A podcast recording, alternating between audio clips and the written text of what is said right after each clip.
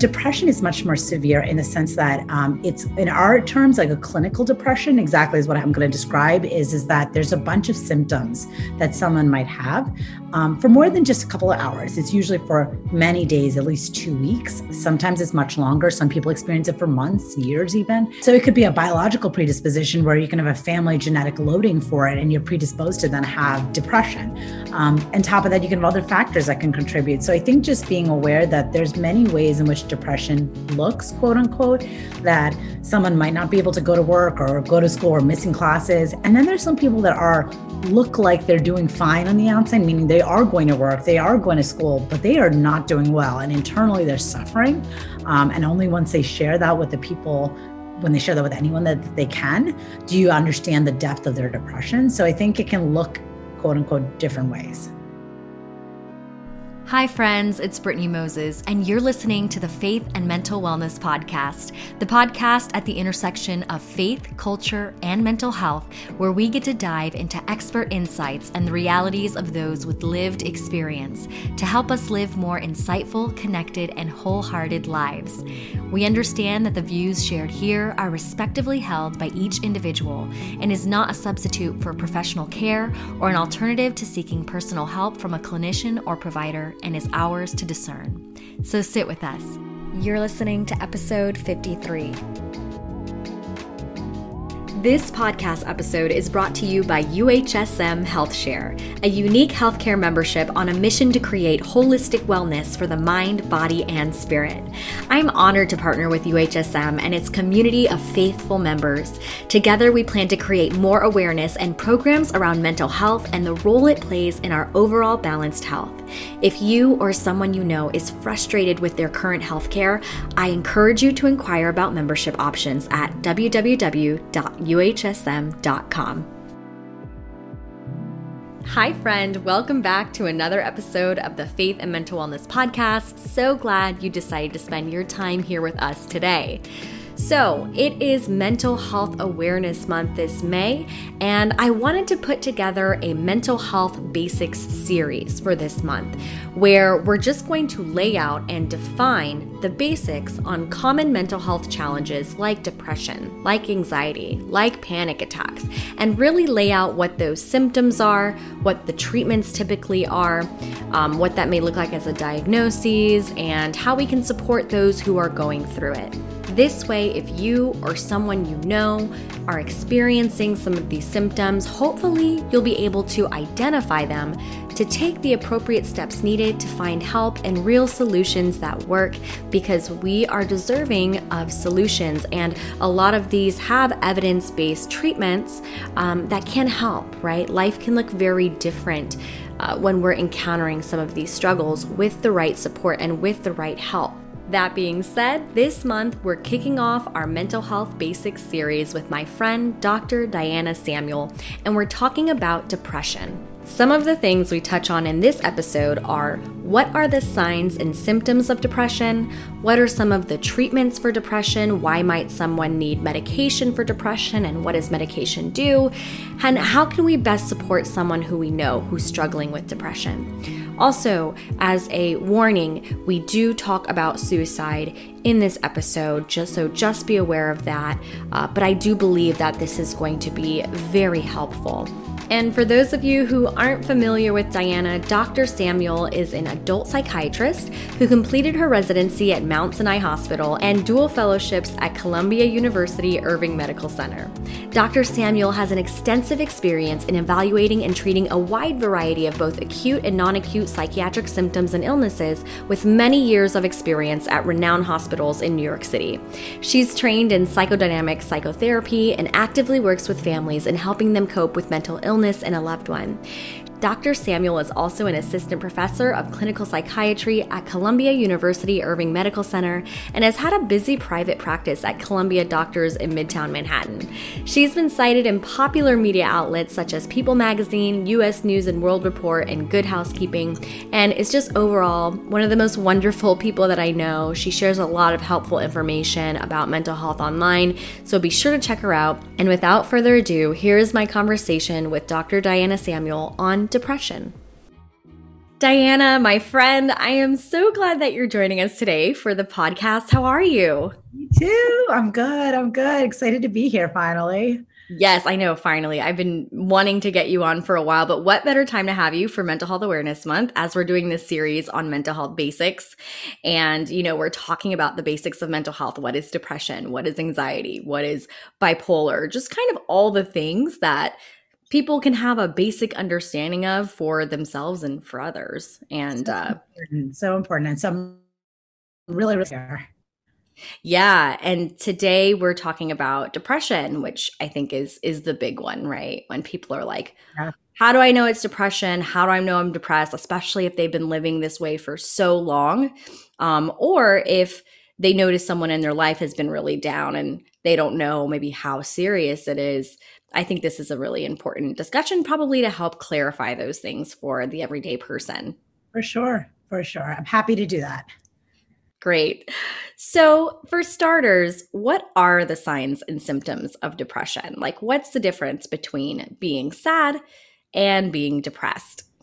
I think that's a great question that you even asked that because so often I hear people use it so colloquially. They use them interchangeably, sad or depressed. Like some people say, I'm really depressed, but they really mean is sadness.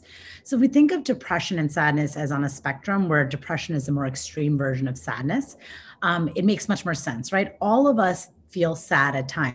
It's a normal emotional response to a negative event or something that might have gone on emotionally, right? But depression is much more severe in the sense that um, it's in our terms like a clinical depression. Exactly is what I'm going to describe is is that there's a bunch of symptoms that someone might have um, for more than just a couple of hours. It's usually for many days, at least two weeks. Sometimes it's much longer. Some people experience it for months, years, even. Um, but the, the symptoms you look for are changes in the appetite. So this can be increased appetite, it could be a lower appetite, um, changes to sleep. And again, that could be sleeping more than usual or sleeping much less than usual, having a lot of difficulty with sleep. You can feel really fatigued, have like low energy during the day, find it really hard to focus feeling guilty, low self worth. Um, suicidal thoughts this is a big one. Some people will have thoughts. These are people that have never had these kind of thoughts that might start to experience them. And these are people that sometimes struggle with that kind of thought when they're depressed. But when they're not depressed they're not suicidal. Um, you might have a loss of interest in activities that you once enjoyed. So the things that you used to enjoy like shopping or seeing friends you now feel like i don't want to do that nor if i'm doing it i don't enjoy it at all um, and then feeling slowed down, meaning like some people just really feel as though they can't get out of bed. Like they just feel like they're just slowed, their body feels slowed. Um, so it's usually a uh, culmination of like five of these symptoms at least. So again, if you only have one symptom or two, chances are you're not suffering from depression if you don't have like the severity and like the number of symptoms. So it could just be sadness with one or two changes, right? So I think that's a distinction to be really aware of that there's a multitude of symptoms to make it depression. And you can imagine if you're feeling all of these things at one time consistently, how debilitating that is, how much it would affect Gosh. just your everyday life, probably oh being able to work or not being able to work um, and all of these things and i think that when we understand that this is something that is clinical that is serious then uh, people would be less likely to minimize the struggle as just like sadness or why don't you know just think differently or pray more and realizing that it is it is far more complex than that and it is not that simple for sure. And I think that's a great point is, is that if you think about it as a medical illness, like you do blood pressure, high blood pressure, or diabetes, it is the same. It is a medical illness. You don't have control over it. So I see a lot of people that are like, I just feel like if I could exercise or diet or pray or I do this and that, then I wouldn't be depressed or I haven't done enough to not be depressed. And that's not the case. No one chooses depression. No one wants to be depressed. It's just that that's unfortunately, like you're saying, it's like there's a chemical imbalance. These things, like a culmination of events, can happen at the same time. That then all these factors could be a biological predisposition where you can have a family genetic loading for it, and you're predisposed to then have di- depression. Um, and top of that, you can have other factors that can contribute. So I think just being aware that there's many ways in which depression looks, quote unquote, that someone might not be able to go to work or go to school or missing classes, and then there's some people that are look like they're doing fine on the outside, meaning they are going to work, they are going to school, but they are not doing well. And internally, they're suffering. Um, and only once they share that with the people when they share that with anyone that they can do you understand the depth of their depression so i think it can look quote unquote different ways yeah, I appreciate you saying that it could look different for everyone because yeah. I know that something that we you and I talk about is uh, the cultural aspect of things. And so like for some uh for some and I know the black community depression can um come off as like frustration or anger for some um because they can't because the sadness aspect is not as culturally accepted because it's seen as more weak. It might manifest as being like aggravated or or, or angry. Um, but really, there's a depression that's going on underneath, um, and maybe anger looks like more, a stronger emotion, and so it's translated that way. Um, I've seen that a lot in in our culture, um, and so I think even that cultural aspect of like, how does your culture see depression? How does your culture translate depression? Do they even recognize it? All plays a role in like if you're even going to talk about it for sure let alone like think you have it talk about it relate to someone go seek help and like you said it's like so many there are levels of depth that can really um, interface with the, why you might reach out to get get treatment or not because like you said there's the cultural aspects that black communities are going like every culture meaning not just race culture like there's so many variables that like i've seen it happen in so many ways like within a family even people will be like we just don't talk about our mental health. We don't talk about our feelings. So therefore you cannot be depressed because you're not able to express that if that's what you're going through. You know what i mean? Like there's so many variations and dynamics that play out but um great point. Yes there's definitely a lot of barriers that might not um, depression may not present the same way we might expect it to in different people. Yeah and to think that we could be the end of that cycle in our families. You know, if you're listening and you come from a household, a culture, a background where that's not talked about, um, that we can be the start of reversing that so that the generations after us um, can feel more comfortable having that emotional intelligence as a part of their language. So um, I love that. I love that we're talking about this. Now, for someone who's like, yes, I have been feeling all these things, or someone who knows someone who has been feeling all these things, the good news is that there is hope. There are real solutions for depression. Um, and I was hoping you could talk about, uh, as a psychiatrist, what are some of the treatments for depression? So, in like I said before, it's a spectrum, meaning that the severity of depression can really vary. So, depending on the severity, and again, as a person listening to this, you may not know what your severity is until a clinician kind of talks you through it and figures it out. But I can say is, is that therapy can be really, really effective. Um, depending on the therapy, you know, it really can vary in terms of how long it might take to help your symptoms improve. Medications are a really great alternative, also, and um, not as an alternative. They might need to be used in adjunct with the therapy, but medications can be extremely helpful. I've seen it so many times in my um, time in practice like people miraculously look so much better on medications. They almost wonder and they say to me is like i don't know why i didn't do this sooner. Like i've suffered for so long. I didn't know i could feel this well. I didn't know i could feel like my old self again. So again medications can be a really good option and sometimes can really be necessary. Um, alternative treatment. So uh, let me just put a plug here that if someone's listening to this and saying, well, I've already been in treatment and that's not working and this isn't working, just know that sometimes there is a certain population of people that we find that don't respond. They have a partial response or no response to some of our medications. And they might be what we call treatment resistant. So they might be in a category in which they have to consider other options like ECT or ketamine and you know so again i just want you to put a plug there that if things aren't working and you feel like you are trying and you are reaching out and you're getting the treatments your doctors are proposing and your therapist is saying just know that there are thankfully with the way in which um, psychiatry is working mental health these days that there's so many cool treatments that are coming out that are quite effective. I've seen it with my very own eyes. I can just i can vouch for for sure. Um, and another thing I just want to plug on is, is that sure, medications and therapy and all that thing is great, but also focusing on sleep hygiene. Like, are you sleeping? Are you, how are you sleeping? Like, are you making sure it's an ideal situation? Could you meditate? Is mindfulness something that you can start to incorporate into practice? So I think there's a lot of things. And the reason I mentioned these last is because all those things sleep hygiene meditation and mindfulness can be extremely hard if you're not feeling well enough to do them. So sometimes therapy meds might need to be the first priority and then the other stuff will come when you're feeling a little bit better. So i just want to say that you know sleep hygiene meditation and mindfulness might not be enough for some people and for some it might be you know just to help them get through this like a you know depending on how bad things are. Yeah, it kind of makes it so you're like swimming downstream instead of upstream, so right. to speak, just to right. have that extra help.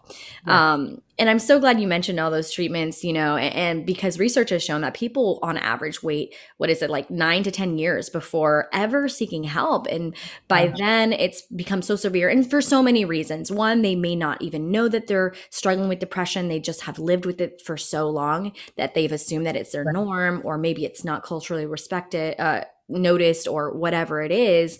And so I think that it is so liberating and encouraging to know that okay wait there i don't have to live this way. There is another side to this. Mm-hmm. and um, thank you for bringing up medication as well because i have experienced where pe- it helps people function as their normal selves. And this is where we're talking about depression isn't just a mind over matter thing when it's clinical when it's severe. It's just not a matter it's not just a matter of your thoughts but there are biological factors at work. And so that being said could you share a little bit about like what medication does biologically for someone who is depressed? Yeah, so generally with depression, the primary treatment, usually the evidence base, is for um, selective serotonin reuptake inhibitors. Those are SSRIs, we call them. And how they work is, is they basically help in, increase the amount of serotonin in your in your body, in your mind, so that um, and serotonin is a feel good, happy. You know, we think of neurochemical that helps you feel better. So by increasing the amount of serotonin, people over time usually feel better. So again, it can be antidepressants like SSRIs can be really effective for depression. And let me just say also that a lot of people with depression suffer from anxiety. There's a large population, so thankfully these medications can treat both. Um, so if you're just suffering from anxiety or just suffering from depression, it's still the same treatment. So just know that. But at the same time, it's like they can be quite effective. And like I said, it's like there's a, a biochemical imbalance. It is out of your control a lot of time for most people. So again, these medications can make the huge difference in people feeling better. Today's episode is sponsored by BetterHelp. Hey guys, we're gonna get right back to the conversation because trust me, I know you'll want to hear the whole thing. But I quickly wanted to share with you this exciting new partnership I have with BetterHelp. That's B E T T E R H E L P. One of the questions I get asked a lot are how you can go about starting therapy. A number of you are located around the country and even around the world. And as helpful as I often like to be, sometimes I find myself limited in being able to provide the one on one resources that you need. Well, I'm happy to say that one option I can share with you today is BetterHelp's online therapy and counseling services with licensed mental health professionals. Since I know a lot of you guys want more faith based counseling as well, I'm even more excited to share that they also have another service called Faithful Counseling, which has licensed Christian therapists and counselors who are certified by their state, where you can receive licensed counseling using your computer, tablet, or mobile phone through video calls, phone calls, or text messaging. So I use BetterHelp Therapy. I've been using it myself, and it's been super convenient, you know, between school, work, and really just having someone someone to check in with on a regular basis has been so important for my own mental health. So, what happens is when you sign up, you'd be matched with a counselor in 24 hours or less, and you can securely message your counselor anytime, any day, you know, day or night, and get replies within 24 to 48 hours. BetterHelp also has groupinar sessions every week where you can learn in groups directly from licensed counselors on multiple topics like relationships and ways to overcome anxiety. Uh, I also found out that financial aid is available for those who qualify, and you can apply for financial aid during the sign up process. Hello. Additionally, listeners of the Faith and Mental Wellness podcast, like you, get 10% off of their first month using my specific link in the show notes below. And like I said, I know a number of you are around the world. BetterHelp is available worldwide. And if you want to get started and get matched with a counselor within the next 24 hours, I have links to both BetterHelp and Faithful Counseling in the show notes. I should mention that it is not a crisis line, okay? If you are experiencing a crisis, I have a link to all the crisis lines by country in the show notes as well. Check it out and let me know what you think. Okay, let's get back to the conversation.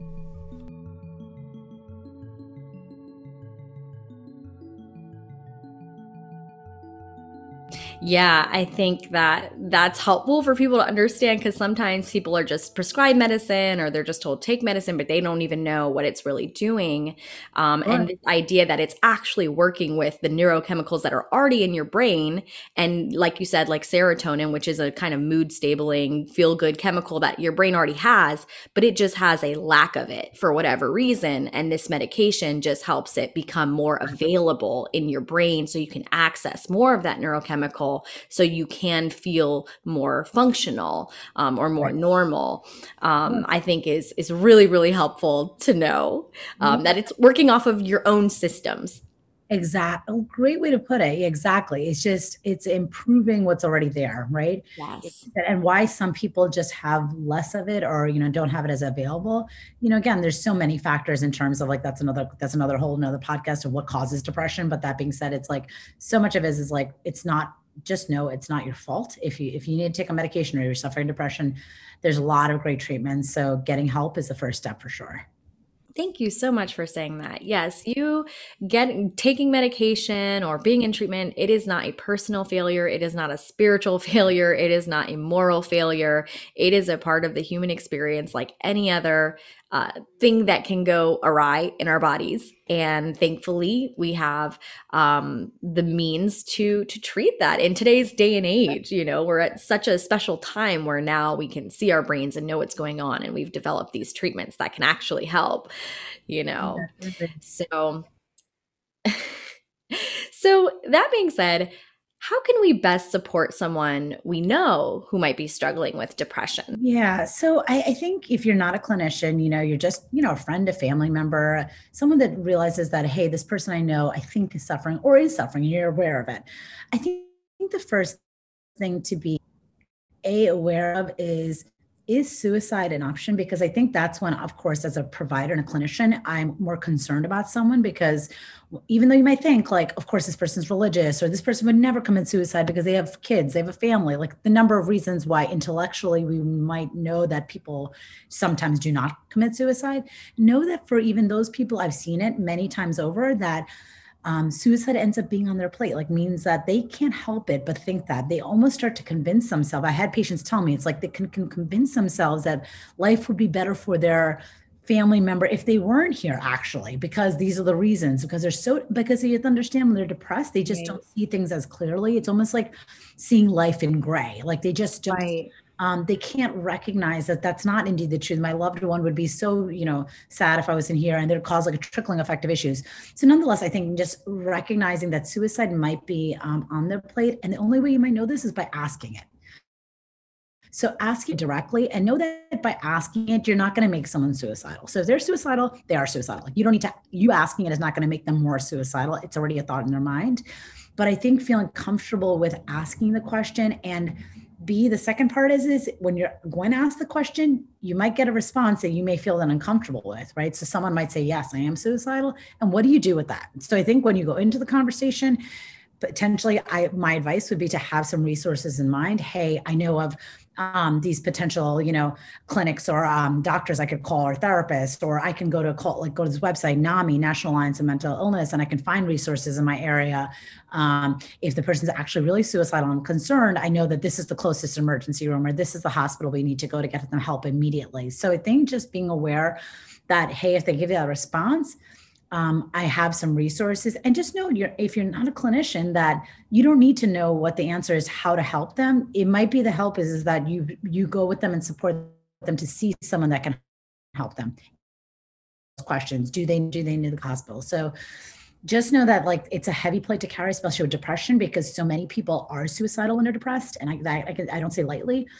I see a lot of people that their family members are like, of course they're not suicidal, and they had like no clue that the patient is definitely suicidal, um, and has been struggling with this kind of ideas for a long period of time. So I think that's one thing is to be there, be empathetic, listen, listen to what you're hearing, but also seeing. I want to say that because even body language and what people are behaving, you know, if you notice like, hey, this person isn't like taking out their trash, or they notice like they're just coming in too late to work or like they never do that. And they're noticing they're not sleeping as well and they're like seem a bit on edge and like just seem like they don't want to go out and do things. Like just see you know it may not be the words. They may not say they're depressed but are you noticing stuff about their behaviors and how they're acting that just seems not their usual self right? So i think um, being empathetic listening being um, knowing the resources um, and asking the questions is really and being okay with is and not being scared and not being reactionary and say of course you shouldn't be suicidal because you believe in god or because we have a family and like not not placing judgment on whatever their um, experience might be at the time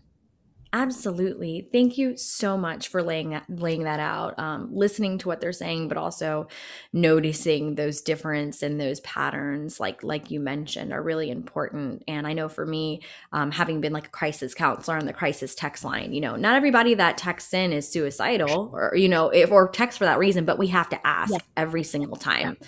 Um, and you know, that's just something that I think people feel intimidated kind of to do to have that conversation. I mean, after a while, when you've kind of had the training, you're just like, that is just what you do. But for the person who's like, oh I don't know how to ask, what, how would you ask? I would say, hey, um, Sam, I've noticed that you just, you seem like things are off. Um, are you feeling okay? And saying, so if you get down to the conversation, you know they're depressed, say, it sounds like you're really depressed. Have you ever had thoughts that life isn't worth living or that you wish you were dead? Um, and they might say, well, like, what is the point of living? Or what's, you know, I really feel like there's no hope and I wish I could just go to sleep and never wake up. And I've, that's, you know, that's a different version. And some people might respond and say, um, actually, I've had thoughts that I'd be, I want to jump off the roof or I want to jump in front of a train or, you know, I've heard varying levels. Um, and once you hear that, I think just knowing again, you as a as a friend or family member don't need to know what to do with that information because again, I, I would never expect and I wouldn't want you to do anything with that in the sense um, you should not be making the decision about whether they stay home and or not go to the emergency room. I think at that point is when you call the suicide prevention hotline or call 911 or go to the emergency room or you know because again if like if a person is suicidal it's just hard to know in terms of a the severity for you to know that or b what is the right decision in terms of treatment. Um, so i think that you know don't don't feel like all the answers either when you go and ask these questions just know that hey i'm comfortable with knowing that i may need to be the one that um, ends up making a call to call 911 or taking them to emergency room because if they're not safe enough with their own self or their thoughts i may need to help them feel safe yeah yeah, that's very important. And this is that kind of critical information, like, you know, at the most severe. But like you said, it, it's it's more common than people realize. Like now, just being in the world of mental health, um, that's kind of a common conversation. Mm-hmm. Um, and you know, I, and again, I don't want to make this all about suicide because there's a lot of people that are depressed and never even struggle with suicide. Yeah, yeah. So let me just not say that. I'm not trying to scare everyone to think that if you're depressed, you're going to be suicidal. It's not the case. Um, but it is the most severe version of our, our depression that I do, of course, worry about and really get concerned about. So I just want to put it out there. Um, but just knowing, again, like you said, that there's there, it can be scary. But again, as long as you are willing to ask the question and be there, I imagine the person receiving that kind of question would also. Sometimes people say it, it's like it feels like a weight has been lifted to be able to share that they have that experience and not feel judged, not so alone in that experience. That yeah. hey, my family member knows that they're going to check up on me or they're going to make sure I get the help I need because it's been hard for me to make that phone call. It's been hard for me to look for a therapist. You know what I mean? Like, yeah. I, I, think it's uh, I, 99% of the time when I've asked a patient to who could they share this information with and and it ends up being a positive thing for them they're like I'm, I'm, glad i shared because now i feel like this person's aware and they were worried already about this or whatever be the version of this i've heard so many versions of this so i just want to say that um, i know it may not be easy to want to share that information if you're feeling depressed so as the person that's asking and know that that person's experience is really difficult. So um, you're asking it is not any less difficult or more difficult than their experience. Yeah, it's it's it can be very relieving to yeah. to kind of get that burden or all of those thoughts that have been maybe even intrusive like in your mind to to get that out. Sure. And that being said, uh, what encouragement do you have for someone who may be struggling severely with depression lately? So, uh, one encouragement I want to say is is that you're not alone. You know, it's interesting. The statistic normally is that we see is, is that one in five U.S. adults struggles with depression, right? And when I say that statistic, that's that you have to recognize that that's a statistic that they got data from. So obviously, there's a lot of people suffering that are not going to get data from this. So if I had to guess, the number is quite much higher than that. That being said, during the pandemic in the last year, so they now say it's like one in four.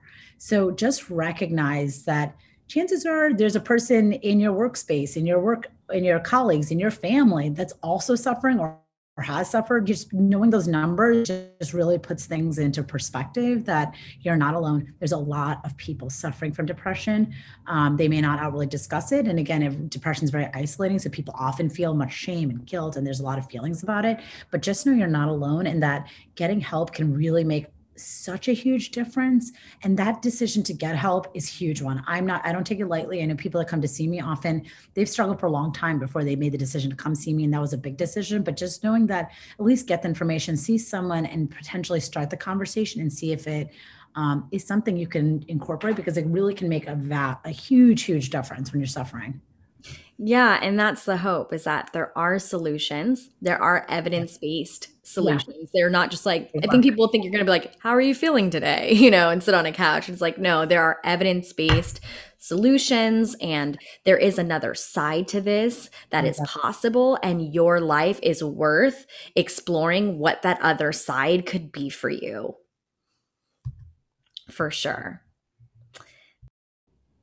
Exactly, giving it a try because I think that's the scary part. It's the unknown, right? If you've never dealt in this space and never been depressed or never sought treatment, it's scary to imagine what that might look like. Like I've had people say, like, "Well, a doctor forced me to take meds. Well, a doctor automatically recommend meds. What if I don't want to take a medication?" Like, there's so many variables, and just know that you as a patient, you have a say. You're the one leading the treatment. In the end of the day, I as a doctor can recommend a medication, but you as a person have to take it, right? I have no control if you take it or not, right? In the end of the day, you can go home and not take your meds and tell me you took it, right? I don't know. So just know that again, like having a really therapeutic um, a relationship with your doctor and your therapist is really important in this kind of work because you have to be 100% honest, you know, because it, it does involve emotions and feelings, and none of us can read minds. Like I don't necessarily know what you're feeling unless you tell me, right? Um, so I think having a very honest relationship, like as much as I may want patients to take medications because I feel it might help, I appreciate at least when they're telling me, hey, I, I feel like I can't start it now, or this is what I'm thinking, because then at least I know what I'm working with, how I can help them in the interim while we then make the decisions as to what go, comes next. But I think it's then, you know, you kind of having an open, candid conversation, I think is really, really important. Oh, thank you so much for saying that. Um, you know, that, you know, the treatments are really based around you um, as a person who is having the experience. And so communicating that, and I'm always telling people, like, you have the right to advocate for yourself and to mm-hmm. speak up. And I think for some people, it can be intimidating because it's like, this is my doctor, this is my psychiatrist, they know all these things, but you know yourself better than anyone else. It's your experience. So if you're taking a medication and it's not working, or the side effects are worse than they are better, or whatever it is, or if it's that certain type of medication or you've been taking it for a while and you haven't been noticing any changes yeah. like you should after some time start feeling relief and changes. So if that's not working then that needs to be communicated so that an alternative because there like you said earlier diana there are other options that can be explored. You just have to um communicate those things um, because yeah you are deserving of solutions that yes. work for you so that that therapeutic relationship sure. and your autonomy and your right to be able to speak up on what is and what isn't working for you is it's totally valid yes completely agree Thank you so much for this. Um, how can those who are listening stay in contact with you? You post so much informative and wonderful content around mental health, and you're just a wonderful person overall. Um, I just consider you such a good friend of mine. I always enjoy talking to you. So, how can they follow along with the work that you're doing? Yeah, you can find me on Instagram. I'm Diana Samuel MD He is my handle. Um, I am there online and try to post pretty regularly. So um, that's a big place. And um, yeah, and if you're in New York City, definitely, you know, I'm a practicing psychiatrist here in the city. So that's another way. Yeah, I was gonna say, look for the girl who looks like my cousin or something. She's got the, she's got the dark hair and the brown skin and the big smile. like twins. like twins, I know. Thank you so much for your time. Thank you guys for listening. Be sure to stay tuned in for our mental health awareness series this month as we just uh, continue to raise awareness and education on the basics of common mental health challenges for ourselves and others. Um, until next time.